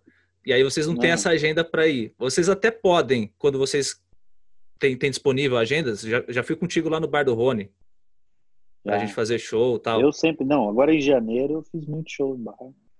Todos os bares que tinham disponível, eu fui praticamente em todos. Uhum. E aí, é, muitas vezes, é, dono de bar, que é o, que é o famoso, o público que é o famoso, eu sei que você e o, e o Thiago vendem a coisa de vá pelo stand-up. Independente de qual show que você vá, vá pelo stand-up e tal. Mas não, não, não, não é isso. Isso ainda não é instituído na cabeça das pessoas, né? As pessoas ainda não, querem ir pelo. Não é cultural, ainda não é, é. cultural. É. Diferente. Gente, mas, mas isso em todos as, o, todos os meios artísticos, né? É, uhum. Vou para ver tal músico, eu vou para ver tal comediante, eu vou para ver tal é, peça por causa de tal autor, eu vou por causa de o chefe famoso. Então, lá fora também tem isso, a gente tem noção disso. Mas ainda assim, lá é mais cultural e eu acho que vai demorar um tempo para ser mais cultural, torcendo para que quando passar essa pandemia as pessoas é, ainda tenham vontade de assistir que outros e que os bares comecem a movimentar talvez por pela falta de pessoas saindo seja um novo a comédia volte a ser um atrativo para o bar e aí assim comece a ter mais mais show de stand-up nos bares, que é muito importante para para ter mais comediantes nas, nascendo, né? É, começando para ter mais shows acontecendo, mais lugares para a gente testar e para que mais pessoas conheçam a comédia stand-up. Então, torço para isso. Que aí seria o cenário perfeito, que é o, número de bares que tinha em 2010 e 2014 com o conhecimento que as pessoas estão tendo sobre a comédia stand-up. Além de roteirista, comediante, é, cover do Pedro de Lara e do Thiago York, né? É, você também é empresário agora, né? Você Não, infelizmente, né? Tem um comedy club agora, né? Junto com, com a ala maconheira da, da Bíblia Soares. É isso. Eu tenho, a gente tem lá, abriu faz um, fez um ano agora em maio, infelizmente durante a pandemia, fez um ano. Não sabemos o futuro de lá, mas a gente chegou a abrir e é um comedy que estava indo bem legal, assim, tava, é, foi construído por comediantes também, assim como comedians, e as pessoas estavam começando a, a ir lá pelo comedy mesmo, estava tendo um movimento maneiro. Agora a gente não sabe exatamente o que vai acontecer por conta dessa pandemia, mas torcemos para que as coisas melhorem logo para que a gente possa voltar a funcionar lá. E eu acho que agora, é, pela mudança de hábito de algumas coisas, quando voltar a comédia, a gente vai estar muito mais presente lá, porque precisamos fazer em lugares menores, etc. Então, talvez seja bom até para casa. E tem uma coisa interessante no, nos comedies, tanto Curitiba quanto, quanto o Porto Alegre, que, que o comedy ele, ele tem uma função muito interessante que é promover o comediante local, né? Isso rolou bastante lá em Curitiba, né? Imagino, com você, Pedro Lemos. Rolou quando a gente quando a gente estava tava por aqui, rolava muito, mas os shows que enchiam sempre eram da, da galera de fora. Uhum. Mas mas, mas lá em Porto Alegre tem, tem, tem, tem, essa coisa mais forte, né? De tipo, ter uma noite só, só dos gaúchos, né? Até porque o gaúcho, uhum. ele, ele, ele, ele, ele valoriza muito, né? O... Ele é barrista. Na verdade, eu acho que, como a gente tá falando, quando se trata de, de stand-up, é, acaba que acaba que as pessoas saem para ver a personalidade. Então a gente tinha essa noite do que era dos comediantes locais que dava ali um número de pessoas que iam pela casa e pela, pela comédia. Mas quando ia um outro um comediante de fora, dava mais gente no comediante de fora, que é mais conhecido, e o público daquele comediante. Então, eu acho que se assemelha como qualquer outro, outro lugar. A gente tem a impressão que é mais bairrista, mas eu acho que é mais bairrista quando se trata de uma defesa de, de das, da, da, defesa cultural, entendeu? Ah, fala da carne, fala de não sei o quê, aí eles vão bater o pé e brigar. Mas tirando isso, é meio brasileiro, meio nível nacional isso de valorizar só quando estoura é, em outros, outras coisas. Eu comecei a, a encher mais show aqui em Curitiba quando eu virei na internet. Quando, quando as coisas começaram a andar na internet, os meus shows começaram a lutar muito mais aqui. Não tem nem como culpar as pessoas, elas nem sabiam que existiam e não iam pela casa pela casa, na casa pela casa. É, é, é, é normal isso. Entendi. Bom, uh, falando bem de stand-up, gostamos desse assunto, hein? Rapaz. Puta que pariu, se deixar a gente continua, né, cara? Não, e vamos continuar mais um pouquinho, porque agora a gente vai falar de outros trampos seus, né? Porque você, além de comediante, roteirista e e, e muso do stand-up, né? Que você é um sex symbol, né? É, você tem você tem três peças escritas, cara. A primeira, a, as duas primeiras em 2012, né? Que foram apresentadas no festival lá de Curitiba, né? Foi. Eu te odeio, meu amor, e o, o Até que o Casamento Não Separe. Que aí ficou sendo feita durante muito tempo, Até que o Casamento Não Separe. Depois eu escrevi para. Um, peguei uma história da Bruna, que é uma história verídica dela, e transformei numa peça que é o Deixa de Contar, que ela rodou durante um ano. Ela é a Kéfera, né? Kéfera, foi um fenômeno, essa peça foi um fenômeno. De, e aí e eu tinha três, são três peças. Só que é, eu tenho mais duas que tá num HD que eu, que eu nem sei onde tá esse HD, eu preciso encontrar porque tem muito texto, muita coisa que nunca foi visto por ninguém, nunca vai ser visto, que é uma peça são duas peças, na verdade, que é uma que se passa tudo dentro de um quarto, de um casal que só briga, e outra que é de um cara que tá para se suicidar, e aí fica um, o anjo e o demônio conversando com ele, um tentando convencer que é a melhor coisa tirar a vida, o outro tentando convencer que não. É, caralho, achar logo esse HD, hein? Pelo amor de Deus. E, e como é que surgiu essa vontade de escrever para teatro? Você já estava tava, tava ali na cena de stand-up e tal, e aí você putz, como é que vê essa... O, Zênio, essa... o Marco Zênio, o Marco Zênio que, que falou, pô, vamos, vamos escrever uma peça, vamos escrever uma peça, escreve uma peça, eu te falo uns atos, eu, eu já ia assistir ele fazendo peça, aí ele falou, te falo mais ou menos o que, que eu quero, foi sobre encomenda, né, essa até casamento separado, porque não é, foi 2012, escrevi, 2012, 2013, eu tinha tô com 31, tinha 30, 20, 23, 24 anos, nunca casei, nunca só namorei uma vez na vida. Então quem sou eu para querer falar de relacionamento? Então foi ouvindo ele, imaginando coisas, baseado no que eu já li, baseado no que eu vi e bastante coisa de clichê, de relacionamento. Eu tentei dar uns pontezinhos um pouquinho diferente, mas foi foi esse caminho. Aí eu escrevi essa, a da Bruna também veio nessa coisa de de, de encomenda só que as outras foi lendo algumas coisas, eu queria escrever coisa maior, mas eu como não conseguia escrever para cinema, ou escrever para série, porque não ia chegar em ninguém, eu não tinha contato com nada. Eu ficava escrevendo, falando, vou escrever uma então eu, me, eu fazia um negócio de vou me propor a escrever aqui, vou escrever uma, quero escrever uma peça, vou escrever uma peça. Ficava pensando na peça, escrevia, escrevo desse meu jeito que é anoto uma coisa, aí vou andar, aí vou lá para a cozinha, com alguma coisa, volto, anoto mais alguma coisinha. Fui escrevendo uma peça. Escrevi baseado nos livros de roteiro que eu já tinha lido, vídeos de YouTube que eu vi alguém falando sobre roteiro, sobre como que funciona os atos e tal. Tentava colocar essa, essas coisas em prática. Nem sei se é bom ou se é ruim, mas se é, se é bom a, a qualidade do texto, mas está escrito, entendeu? Ah, eu, eu, fiz um omelete, tá, tá gostoso? Não, falei que eu fiz, falei que tá gostoso. É mais ou menos isso. E aí, no meio da. Aí, 2020 chegou, você é programado para fazer o quinto solo, né? O quinto solo oficial, né? Se a gente não, não contar aqueles agregados que eu falei anteriormente, né? É, começar é, a fazer, né? Começou a fazer. Começou a fazer ou não? Nem chegou a apresentar ele? Fiz um final de semana, fiz quinta, não, fiz sexta, sábado, domingo e segunda. Blumenau, Joinville, Jaraguá do Sul e Brusque. Tudo em Santa Catarina. Primeira vez que eu viajei, porque com, com quatro amigos a gente tinha uma agenda muito doida, então eu nunca consegui fazer o show solo, tipo, tirão, assim, fazer na cidade perto, acordar, pegar o carro, ir para a cidade, para a cidade vizinha, cidade vizinha eu ia, fazia um show, voltava para fazer com quatro amigos, ia para a cidade no domingo fazer o show, voltava para São Paulo, aí de novamente na sexta eu ia até a cidade, voltava para fazer com quatro amigos, sábado, né? aí primeira vez que eu consegui que ia ser, a agenda já estava fechada até maio, que ia ser quinta, sexta, sábado, domingo. Tinha lugar que era quarta, quinta, sexta, sábado, domingo. Então eu fazia Porto Alegre, Pelotas. Né? Eu ia uma vez do mês no Rio Grande do Sul e ficava o, meio, o final de semana todo ali fazendo.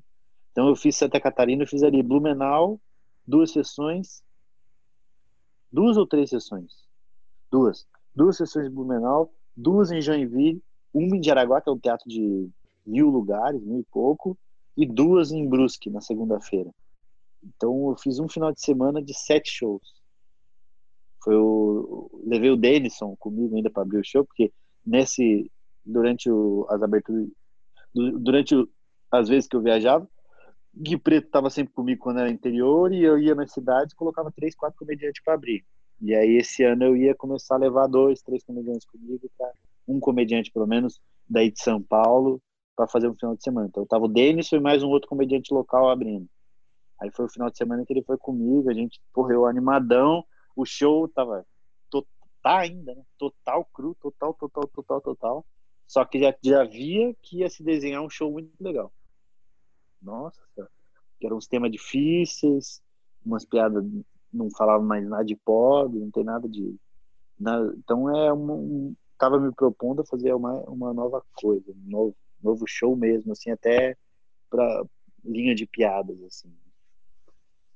Foi, foi só um final de semana. Entendi. Aí você ficou puto porque você não ia encher o cu de dinheiro, né, com o seu novo solo. Aí você falou: vou fazer dois livros de raiva só nessa quarentena, só para só para ter alguma coisa para lançar esse ano. Primeiro que não que não ganha dinheiro vendendo, ninguém ganha dinheiro vendendo livro, né? Se você não é o Paulo Coelho ou os filósofos, filósofos pop, etc. Essa galera assim, eu não vou ganhar dinheiro tão cedo é, vendendo livro. Acredito eu que um dia eu possa vir a ganhar. É, mas ainda não. O primeiro eu escrevi em, dezembro de 2019. Aí foi ilustrado durante janeiro e fevereiro e foi lançado durante a quarentena. Então foi lançado durante a quarentena. Uhum. Aí o da quarentena não está compensando ficar isolado, que é o nome do livro. Foi crônicas que eu escrevi durante 40, os 40 primeiros dias. Eu, dia 15 de março foi o último show que eu fiz, que foi com quatro amigos em Florianópolis. Dia 19, 15, 19, 16, 17, 18, 19. Dia 20, sexta-feira, 20 de março, eu vim para Curitiba. Aí, uma semana, fiquei uma semaninha aqui, uma, nem uma semana, cinco dias. Sim, continuei escrevendo minhas coisinhas ali, deu uns 5, 7 dias, eu falei, quer saber, eu vou escrever um texto por dia, uma crônica por dia, para exercitar uma crônica, que é um crônica barra diálogo, barra cena, que aí você chama como se quiser, um texto. Vou escrever um texto por dia com a temática pandemia ou quarentena, ou isolamento, algo corona, algo que tivesse nesse universo que a gente está vivendo agora, nesse nesse momento que a gente está vivendo agora. Vou escrever uma uma só para exercício mesmo, para não precisar ficar sem fazer as coisas. Então eu fui lá e, escrevi porque na minha cabeça eu fazia escrevi 40 dias, 40 crônicas. Então lá terminou, eu tenho exercitei, volto a trabalhar como se nada tivesse acontecido. Aí passou os 40 dias, corona estava por aí, a pandemia e o pico só aumentando. Eu falei com, a, com uma editora daí de São Paulo, uma é, que vai, gosta muito de stand-up, a Lâmia. Ela tem uma editora chamada Lira das Artes. Mandei lá para elas, compilaram, fizeram o e-book e a gente botou para vender. Não está compensando ficar isolado. E o que, que, eu vou fazer agora? tive uma ideia. Se a gente quer, tá para voltar aí em agosto, acho que volto quatro amigos. Acho não, tá tudo certo para voltar e alguns teatros com 40% da, da capacidade, alguns bares também. Então eu vou ficar fazendo tudo barzinho que tiver, eu vou eu vou fazer lança meu especial de comédia o Alma de Pobre esse ano. Eu vou eu vou ficar fazendo testando piadas que eu tô fazendo anotações da madrugada lá. Uhum. Então eu vou pegar tudo que tiver escrito, vou enxugar e vou escrever um show. Né? Não está compensando ficar isolado, show. Então vou ter o livro e o show dessa, dessa temática. Eu vou lançar só para o meu canal. Então sai o especial na Netflix e, o, e esse show que eu espero escrever. E aí ano que vem eu vou rodar. Ano que vem ou quando tiver vacina e as coisas normalizarem, eu rodo, começo a rodar quando não tenho maturidade ou com o próximo show baseado, pelo menos bebendo daquele material que eu ia começar a rodar esse ano e caiu. Entendi. Além da, de você aproveitar a quarentena para você escrever, escrever um livro sobre ela, você também virou podcaster, né? É, com a ajuda do Thomas, né? É. Que é trabalho, né, meu eu, filho? Eu, Na verdade, eu, era uma ideia antiga sua, né? É, sempre que a gente que a gente se se cruzava, eu falava, pô, queria fazer. Você falava, devia fazer. E a gente ficava nessa conversa. Pô, eu queria, você devia. A gente sempre ficava né, uhum. masturbação. Daí eu resolvi fazer, cara. Resolvi pra exercitar essa coisa de falar sozinho. Exercitar não, botar pra fora essa vontade de falar sozinho. Porque falar sozinho eu já falo. Falar sozinho sem parecer um maluco. Então eu resolvi fazer. Só que ainda tô me achando, né? Você que escuta, você que escuta para editar e tal, é totalmente diferente escrever, totalmente diferente fazer stand-up. É um fluxo de ideias ali acontecendo, mesmo eu anotando algumas coisas e pensando umas piadas antes. É uma coisa de ligar e ficar falando. Uhum. Só que eu me sinto ainda, eu me sinto desconfortável fazendo. Né? Vai demorar, talvez demore um pouco a perder isso, ou talvez nunca perca, mas é uma coisa que eu gostei de fazer e como você mesmo falou no, no particular, que é, não vai ter o alcance que tem um vídeo de stand-up, não vai ter um alcance que tem um, um history no meu canal, só que vai ter algumas pessoas ali ouvindo e às vezes a, a pessoa pode gostar de ouvir, é, serve de passatempo para a pessoa e é mais um exercício também para me ajudar na minha comédia, para praticar algo para parecer para a comédia que, que eu estou fazendo alguma coisa. Legal, legal. Eu eu desejo todo sucesso do mundo para você, não só no podcast, mas em todas as áreas. Faltou falar alguma coisa, Afonso? Olha, Thomas, eu não tenho ideia se faltou falar alguma coisa. A gente falou bastante coisa. Falamos, né? Deve ter faltado, sempre, sempre falta falar alguma coisa. É... Não, acho que não faltou nada. Para encerrar nossa conversa, é, quero novamente agradecer você, sempre um, um um aprendizado trocar ideia contigo. Afonso Padilha, eu vou parodiar é, Antônio Abujanra, do Provocações, só que eu não vou ter audácia de perguntar o que é a vida, mas eu quero saber de é você. O que é a comédia? Comédia, para mim, é tudo, né, mano? Pra mim é, é, Pode parecer exagero, mas é tudo mesmo, cara. Mesmo, mesmo, mesmo. Eu, não existe nada que eu goste mais de fazer, nem, eu gosto muito de comer não existe nenhuma comida, não existe nenhuma. Mais do que. Ah, transar. Transar não é nada perto da comédia.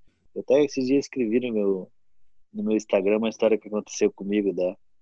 Eu fui fazer show em, em Porto Alegre, tinha conversado com, com a minha, ela falou com a amiga dela queria sair junto com ela e comigo pra gente fazer homenagem. Aí eu fui fazer show lá no Porto Alegre Comedy Club, meu Comedy Club, reservei o convite para as duas meninas, duas gatas, não era nem infinito, era gata, gata, gata, gata, gostosa. Gente boa, uma delas é gente boa pra cacete, né, aliás. Aí elas sentaram lá e ficaram, foi na fase de teste ainda, tava testando, foi, foi o começo desse ano. Eu não tenho maturidade. É, sentaram na frente fazendo history pra caralho, conversando, bebendo, falando alto, atrapalhando o show todo.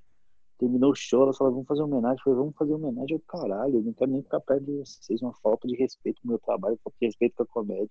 E fui embora, mano. Tinha uma punhetona no, no hotel. Porque a comédia nunca vai me deixar na mão. Essas desgraçadas me atrapalharam, sabe? Então eu gosto, gosto da comédia, tudo, tudo, tudo, tudo, tudo, tudo, tudo que eu tenho, tudo que eu sou tirando minha mãe, obviamente, mas daí não estão falando de uma pessoa, mas o que eu tenho que eu sou, melhor comida que eu já comi, melhor lugar que eu já fui, melhores é, experiências sexuais que eu tive, melhores coisas, tudo que eu já tive de melhor foi a comédia que me deu. Então é, é tudo, tudo, tudo. Excelente. Esse foi Afonso Padilha, nosso convidado e homenageado, né? Porque é uma forma de homenagear o trabalho dele, 11 anos de carreira, tanta coisa que ele andou produzindo nesse, nesse tempo. Espero que você tenha gostado do papo. É... Eu sempre gosto de falar de comédia, para mim eu amo, né? Aí, ó. Aí, ó. Esse cara é viciado em comédia. A comédia é o craque dele. É mesmo, cara. Pior que é. Também abstinência, né? Tamo, tamo, tamo não tamo também, né? Estamos eu... de palco, mas a gente está consumindo de alguma maneira, a gente está consumindo e praticando, escrevendo, fazendo Sim. podcast. Então, não dá para se lamentar de todo. Boa. Afonso, obrigado mais uma vez. É... Eu que agradeço. Agora eu vou assar uma carne, porque eu tô, eu tô virando churrasqueiro também né, nessa quarentena. Tô aprendendo a fazer churrasco. Me respeita e espera. Parrilha. Porque não vai ser Afonso Parrilha. Vai ser Afonso Parrilha. né? então, aprende a fazer seu churrasco. Quando você voltar para São Paulo, eu vou lá na tua casa para a gente comer esse churrasco aí, para eu saber se você aprendeu a fazer esse churrasco, hein? Faço questão de que você não vá. Valeu, Afonso. um abraço. Então.